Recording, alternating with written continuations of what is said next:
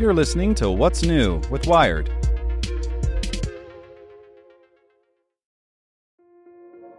This episode is brought to you by Kia's first three row, all electric SUV, the Kia EV9, with available all wheel drive and seating for up to seven adults. With 0 to 60 speed that thrills you one minute and available lounge seats that unwind you the next. Visit kia.com slash EV9 to learn more. Ask your Kia dealer for availability. No system, no matter how advanced, can compensate for all driver error and or driving conditions. Always drive safely.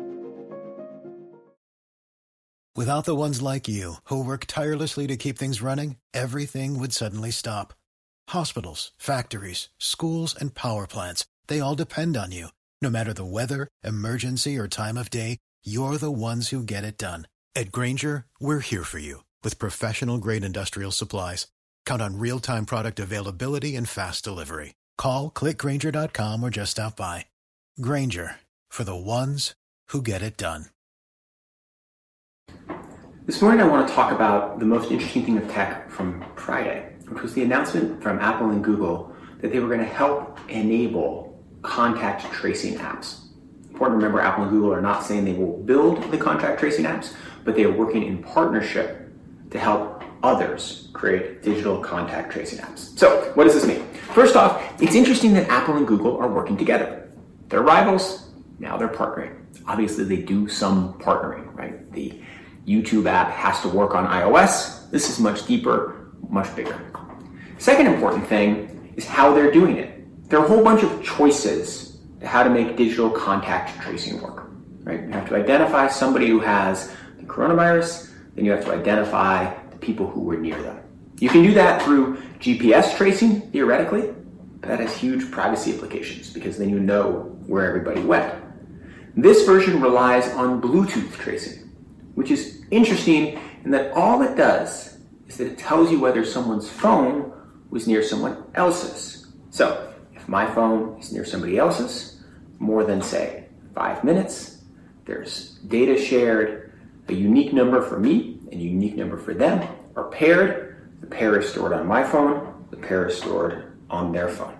What's good about it is it doesn't say where it was. It doesn't say that I'm in New York or that I'm at the Price Chopper grocery store. It just says you were near them at some point during that period.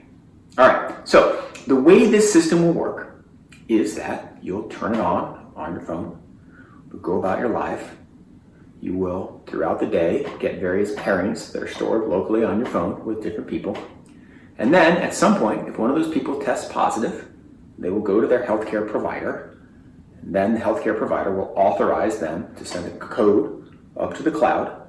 Your phone will ping the cloud, and you'll learn that you were near somebody during the two week period, and then you can take precautions. So it's a good privacy protecting system.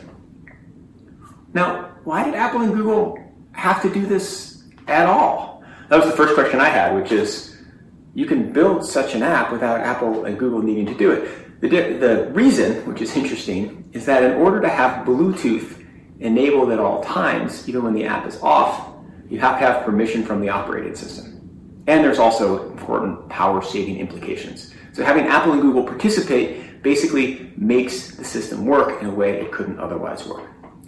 There's a big problem though. If 10% of the population does this, it doesn't do a lot of good. Maybe it does a little bit of good, because it means that one out of 10 times when you're near somebody who tests positive for coronavirus, you'll be told about it. So, how do you get it to 50 or 60? Well, you might have to make it the law. You might have to make it a real social norm. Who knows? So there's some people saying this is useless. Only a small percentage of the population will use it. Why are Apple and Google bothering building this? Why are other health services or companies building apps on top of it? There's no point. If only 10 to 15% of the population uses it, it doesn't do anyone good. Maybe that's true. But we have no idea where the coronavirus is going to go. And by building this now, it takes a while to build software. At least the technology will exist in the world. And then, if in May, June, July, August, September, we feel we need a digital contract, digital contact tracing system, it'll be possible to build it. So I'm in favor of what's been announced. We'll see what happens next. See you tomorrow. Get more great stories from Wired in our daily newsletter. Sign up at wired.com/daily. For the ones who work hard to ensure their crew can always go the extra mile, and the ones who get in early so everyone can go home on time, there's Grainger, offering professional grade supplies backed by product experts so you can quickly and easily find what you need. Plus, you can count on access to a committed team ready to go the extra mile for you. Call, clickgrainger.com, or just stop by. Grainger, for the ones who get it done.